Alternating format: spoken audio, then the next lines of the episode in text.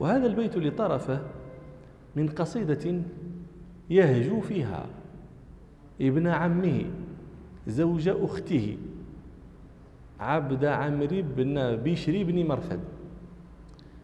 عبد عمرو هذا ابن عم طرفة وزوج أخته تزوج أخته فشكته يوما إلى أخيها.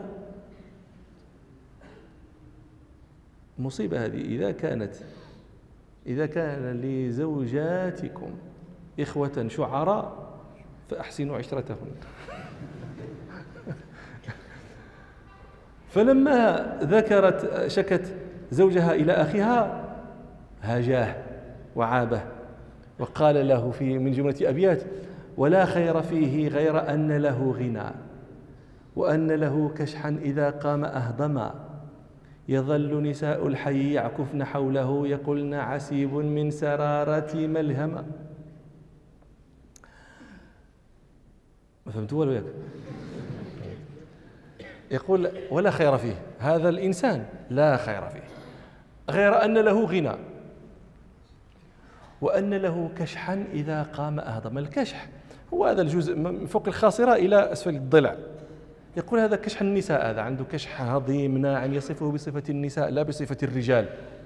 ولذلك يظل نساء الحي يعكفن حوله. يقولن هذا عسيب هذا غصن نخلة مش راجل. يت يت يتثنى ويتمايل كغصن النخلة وهو غصن نخلة من سرارة ملهم. ملهم موضع وسرارة الوادي. قراره والذي ينبت فيه من الأغصان ألينها وأحسنها. المهم هو يجيد وصفه لكن صفة نساء لا صفة رجال. طبعا غضب من وصف بذلك عبد عمرو هذا. ولا سيما وقد كان سيدا من سادات قومه. وبلغ من سؤدده أن الملك عمرو بن هند معروف مشهور كان يجعله من أصحابه وندمائه ويخرج معه ويجالسه. فسارت تلك الأبيات التي هجا بها هجا بها طرفه سارت في العرب وبلغت الملك نفسه. فاتفق أنه ذات يوم خرج الملك عمرو بن هند في الصيد. وخرج معه صاحبه نديمه عبد عمرو هذا. فعقر الملك حمار وحش قطع قوائمه. فأمر عبد عمرو بأن ينزل فيذبحه. فنزل ذاك فعالج ذبحه فأعياه لم يستطع أن يذبحه. فضحك الملك. وقال لقد أبصرك طرف حيث قال ولا خير فيه غير أن له غنى وأن له كشحا إذا قام أهضم يعني ما أنت ما ليس موصوفا بصفات الرجال من النجدة والبأس والقوة. ما أنت ما. فغضب هذاك. لما قال له الملك ما قال؟ قال هو للملك. قال أبيت اللعن أيها الملك. للذي قال فيك أشد من الذي قال فيا. وكان عمرو أو كان طرفة بن العبد هجا الملك عمرو بن هند قبل ذلك لكن الأبيات لم تبلغ الملك. لماذا هجاه عمرو بن هند كان له أخ يقال له قابوس. جاء وفد على عمرو بن هند ذات يوم طرفة بن العبد وخاله المتلمس كلاهما شاعر فحل. فجعلهما عمرو بن هند في صحابة قابوس. وألزمهما بلزومه. كان قابوس هذا شابا يعجبه اللهو فكان له يومان. يوم يخرج فيه للصيد. فهما يركضان. حتى إذا رجعا كانا منهكين قد أنهكهما الركض والتعب. وفي الغد يجلس للهو والشراب ولا يأذن لهما. لا في انصراف ولا في دخول. فيبقيان في باب خيمته لا هما يذهبان ولا هما يدخلان. فضجر طرفة بن عبد من ذلك فقال بعض الأبيات التي سأنشدكم إياها. هذا قول سلمة الضبي وقال ابن السكيت والأعلم الشنتمري إن عمرو بن هند نفسه كان له يومان يوم صيد ويوم له ذاك اليوم الذي يصيد فيه إذا خرج كان يوم بؤس. من لقيه؟ من أول إنسان يقتله. ويوم له يجلس للشرب والمتلمس وطرفه في بابه. إن اشتهى محادثتهما أذن لهما وإلا فيبقيان عند بابه. فحينئذ يقول طرفه فليت لنا مكان الملك عمرو رغوثا حول قبتنا تخور. الرغوث النعجاه. وتخور أي تصوت ليت لنا بدل هذا الملك الذي هو عمرو بن نعجة في مكانه فهي أنفع لنا منه. يقول فليت لنا مكان الملك عمرو رغوثا حول قبتنا تخور. من الزمرات أسبل قادماها ودرتها مركنة درور. يعني طلامس هذوياك من الزمرات قليلات الصوف لكنها غزيرات اللبن. درتها درعها من كثرة امتلائه باللبن كأن له أركان مركن درور كثير الدر. يشاركنا لنا رخلان فيها وتعلوها الكباش فلا تنور. يعلوها الكباش للطرق فلا تنفر منها. وهذا قبيح جدا يصف به الملك. وثم يشتم أخاه أيضا قابوس. لعمر أبيك إن لا يقول لعمرك إن قابوس بن هند ليخلط ملكه نوك كثير. يخلط ملكه الحمق لأنه كان يحمق هذا قابوس. يقول له قسمت الدهر في زمن رخي يعني يوم له يوم صعيب قسمت الدهر في زمن رخي كذاك الحكم يقصد أو يجور. لنا يوم وللكروان يوم نوع من الطير. لنا يوم وللكروان يوم. تطير البائسات وما نطير.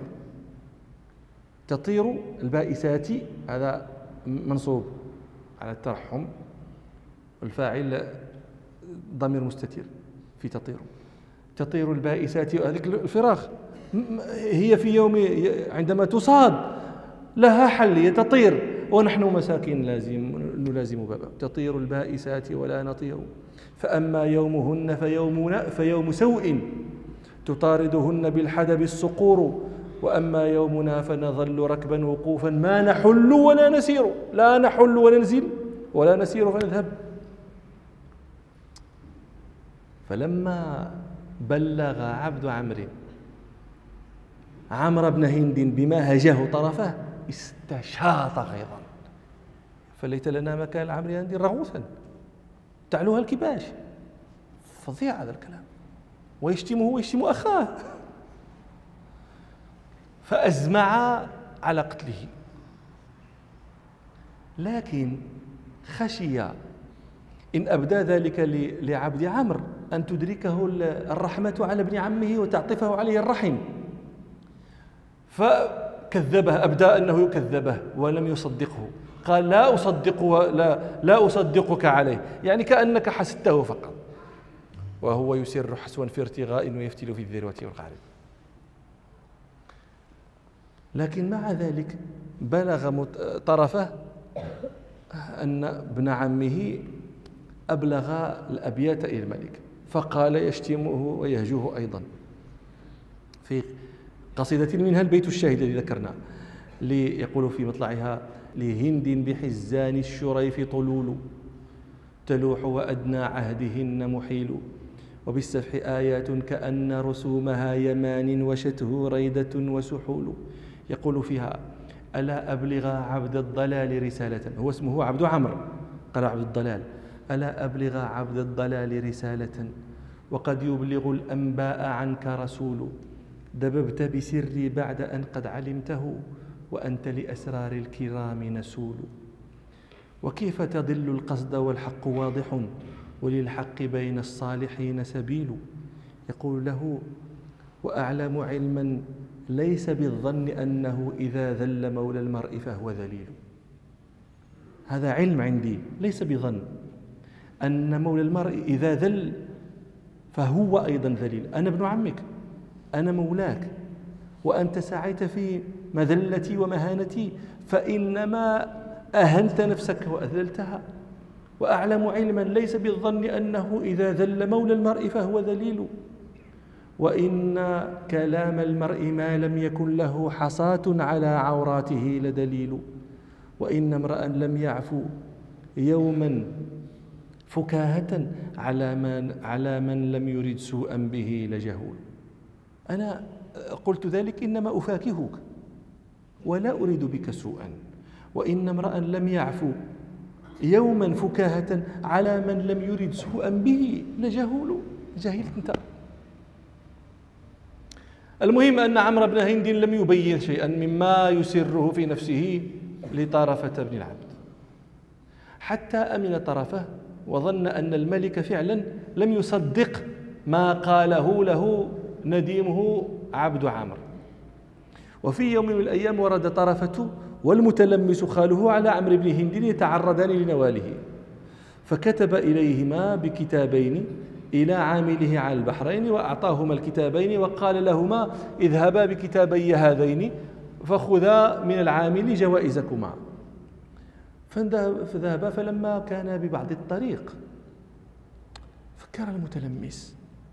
فقال لابن أخته إنك غلام غر حديث السن.